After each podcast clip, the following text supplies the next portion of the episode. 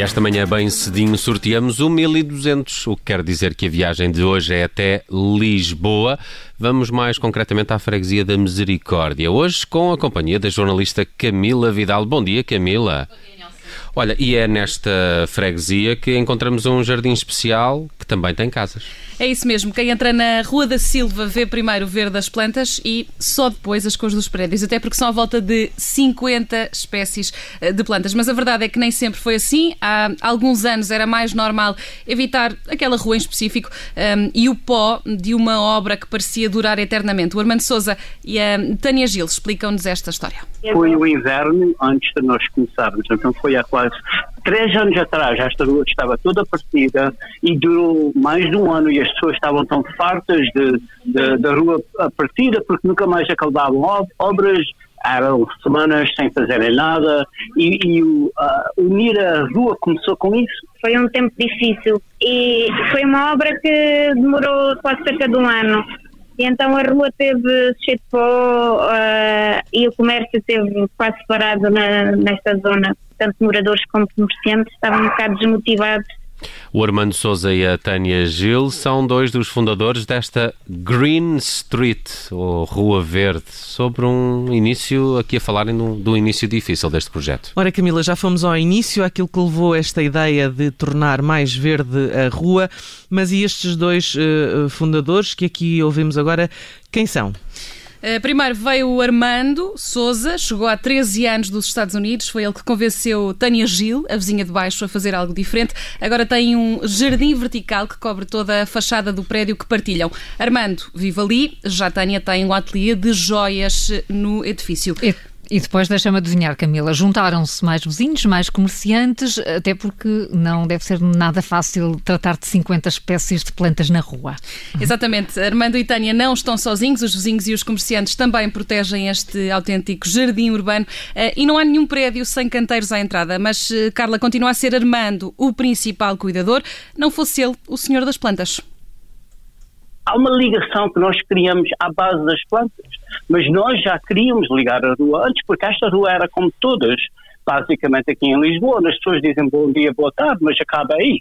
Aqui temos muito mais do que isso, não se compara. É, é quase uma aldeia do campo uh, e as plantas são uh, o lado visível dessa ligação. Eu, eu, eu também vim de uma aldeia e quando cheguei aqui identifiquei muito com, com a minha aldeia, porque pensei, olha, estou na cidade, mas afinal este cantinho também é a minha aldeia. E esta parte uh, da aldeia em Lisboa estava-se a perder muito. E acho que foi muito bonito se ver uh, novamente as pessoas mais idosas a, a, virem falar com os mais jovens, perguntarem que planta é esta, posso levar um, um pedacinho para plantar no meu na minha varanda e, e voltar a ver as crianças a, a brincar na rua.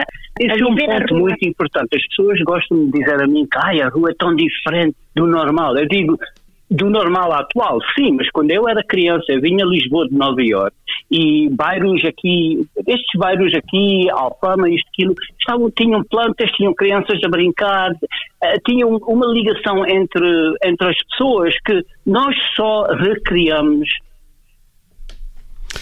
uh, o homem das plantas, não é? Como é que, como é que consegue este milagre, como, como o próprio diz? Precisamente porque não está sozinho, este sentido de comunidade, os vizinhos e comerciantes passaram a vigilantes das plantas, repreendem quem apaga cigarros nos canteiros e também quem tenta roubar os vasos desta rua.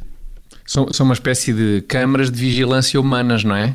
As pessoas é que estão mesmo. à janela acabam é por mesmo. ter um bocadinho esse, Exatamente. É isso mesmo. Um, e também é por isto, este sentido de comunidade, que, que ouvimos aqui Armando e Tânia descreverem uma autêntica aldeia no meio da cidade. Também é por isto que as plantas são a pretexto para algo maior. Há um grande sentido de comunidade entre os vizinhos. Armando e Tânia dizem ambos que é o mais próximo da aldeia que a cidade pode ter. Foi a história do Armando Souza e da Tânia Gil, os fundadores desta Rua Verde, em pleno coração de Lisboa. Camila, recorda-me só o nome desta rua, agora fiquei com curiosidade. A Rua para os Correios, a Rua da Silva. Rua da Silva, ok. Uh, fica aí uma sugestão de visita, está na freguesia da Misericórdia em Lisboa uh, e pode também ser escutado este código postal logo no final em uh, podcast e no nosso site em observador.pt.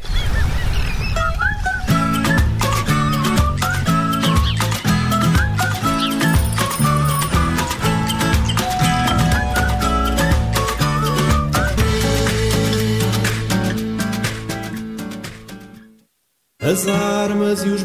Obrigada por ter ouvido este podcast. Se gostou, pode subscrevê-lo, pode partilhá-lo e também pode ouvir a Rádio Observador online em 98.7 em Lisboa e em 98.4 no Porto.